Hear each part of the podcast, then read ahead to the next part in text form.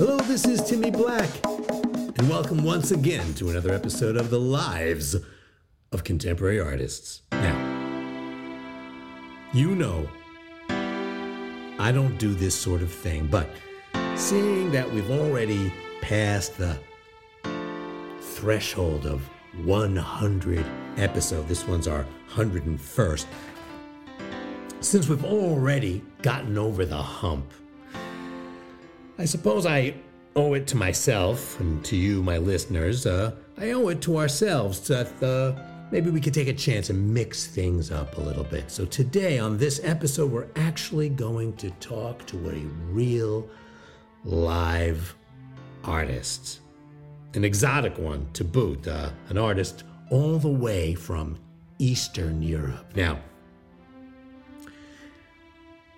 I'm making it a point to do this in a fairly unscripted way, just to see how it goes. So, so let's just let's just roll the dice and and, and, and please, I've got him on the phone. Welcome, welcome, welcome with me from Poland, Europe, where I'm told it's four in the morning.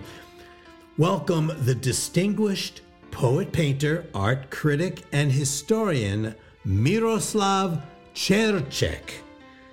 I hope I got that right. Cherchek. Один, два, три, четыре. Well, how you doing there, uh, Miroslav? Четыре. Thanks for uh, joining us on the podcast. Четыре. Uh, What is what is podcast anyway?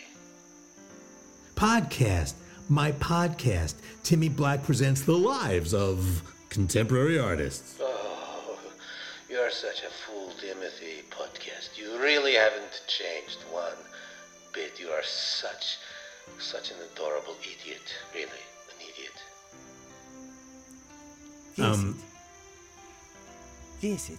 Anyway, uh, thanks for thanks for taking our call for my call at this uh, unusual and ungodly hour. I wanted to talk to you about your latest book, which was something of a phenomenon in your part of the world and, and will soon appear in English, in English translation under the title let me see if I have this: A Hemisphere of Forgotten Pleasures.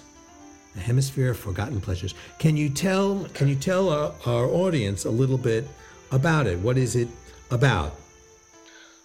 Uh, well, uh, Timothy. First of all, my wonderful publishers in New York City were not very happy with the original uh, Polish title of the book, which was Półkula Ciała, or more precisely in English, a hemisphere of flesh, which which was inspired by uh, one of Baudelaire's prose poems from Spleen de Paris, uh, that in English, I believe, is called uh, a hemisphere of, of hair, un hémisphère dans un chevelure, which to me sounds a bit, a bit coarse, I think. But my publishers, Givner and Toll great publishers, my publishers thought the word flesh was too strong, a bit too strong and controversial. In U.S. right now, that's what my translator, uh, Shimon, Shimon O'Grady, told me. Shimon O'Grady, wonderful translator, he, uh, he told me that, so. Uh, I actually agree. I, I think that was a good move. You do. You really are a fool, aren't you? Really, Timothy. You you surprise me. Look, here in Los Angeles, I've I'm seen as something of a market wizard. I, I know a lot about how to reach an audience, how to keep an, audi- oh, an, audience, an audience. And um, do you have any idea how, how many followers I have? I, I'm like I'm like one of those makeup application personalities you see on YouTube. I mean, I'm up there with followers, just with followers alone. I'm up there with uh, with uh, Ariana Grande and, and Real Madrid. I mean, I am big, so I, I know how to reach people. And your publishers, your pub that was a good move on your publisher's part. Look, uh, my my European translators, they kept a hemisphere of flesh because they recognize the importance of the word flesh to my work and and to my ideas. They're very important. Well, how so? Uh, how so? We'll speak about that for a little bit. Well, my book, I'm I'm not sure if you have seen it quite yet, but my book is. Of course, I've seen it. Well, I we sent it Yes, to yes, you. yes. I, I've seen it. My assistant read it. Uh, but did you read it? That's why I'm asking. I, I looked at it. It's mostly images, Yes, Timothy. of course, of course. I saw it. I saw it. Well, yes, your assistant may tell you my book, which is what you might call a limited edition artist's book, is very much about flesh and has absolutely nothing to do with forgotten pleasures. In fact, I am not in the habit of allowing my pleasures to slip my mind. It's very much central, very much central to my personal sense of aesthetics. Your aesthetic. Now, what exactly is your aesthetic? Oh, I, I must say, that must be America's favorite word, exactly. Exactly, exactly? In Poland, we not do that. In Poland, we are content with approximately, even vaguely, especially in matters of art. And if you insist on me being precise, my book deals directly with the fulfillment of sexual desire, both as a metaphor and as an expression of deep, ecstatic aspiration and yearning, even. You see, Mir- Mir- Miroslav, ho- ho- hold it. He, here in the U.S., in the art world especially, we don't we don't do that that sort of thing. Sex, sexual desire, its fulfillment. We we don't we don't do that. We get into trouble, or we could get into trouble if you do that. You you don't know you don't want to offend anybody. Yeah, they, they only do that kind of stuff on, on, on, on TV and on movies, and, and even there they're careful. Careful, careful, careful about what? Well, first of all, I'm the questioner, okay?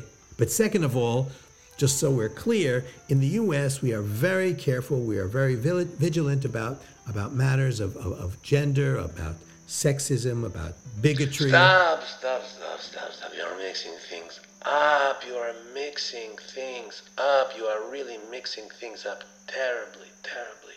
I am not at all interested in the politics of hedonism. No, no, no, no. I am simply interested in hedonism. Hedonism. Look, Miroslav, again, just from a marketing point of view, hedonism is just not that cool right now. I mean, it's it's it's actually a minefield. It's it's a minefield of of, of, of potential litigation. E- even the the word even the word flesh seems politically dangerous right now. Okay? All right. Miroslav, let, let me be frank. I want to be honest with you. Your book is lovely. The images, the drawings, the photographs, the text, it's all so beautiful, visionary even. But, but, but I'm going to be honest with you. The whole book is just so cisgender normative. It's just completely and totally cisgender, cisgender, and heterosexual. But but I am heterosexual. I like I love I love women. I am hetero Miroslav, easy. Don't get us into any hot water here. What trouble, what trouble? I have idea. It is about man. It is about woman. I I man and woman. It's like book eight of Milton's Paradise Lost, Adam Eve. It's like it's like Spleen de Paris. I use Baudelaire as a source simply of appropriation. I do not use Bukowski, and yet I am heterosexual. I am heterosexual. I use the woman and the man, and I am heterosexual. Heterosexual. Okay, I think that's. I, I think that's enough. I think that's enough. Thank you so much, uh, Miroslav Čeček, for your time. The, the book is called uh, A Hemisphere of Forgotten Pleasures, I have forgotten nothing. published by Givner I have and forgotten Toll. nothing. I have forgotten. Available nothing. Wherever you still can find books. Is he off? Oh, God. Ah, people wonder why why why I don't do interviews. Anyway, look, I love artists, I really do, and I'll continue to advocate on their behalf. And I'm dedicated to bringing to you, my audience, the best and most current ideas circulating within the mercurial art world. And if anything in the preceding interview offended you, I am deeply, deeply, deeply, deeply, deeply deeply sorry. The views expressed were uniquely those of Miroslav Chechek. Go look for him in Poland and not of the podcast. So please, let's move on from here. I won't be doing these kinds of interviews again. And I will continue. I will continue to avoid contentiousness and controversy and debate and continue to fully describe as best as I can and represent the lives of contemporary artists.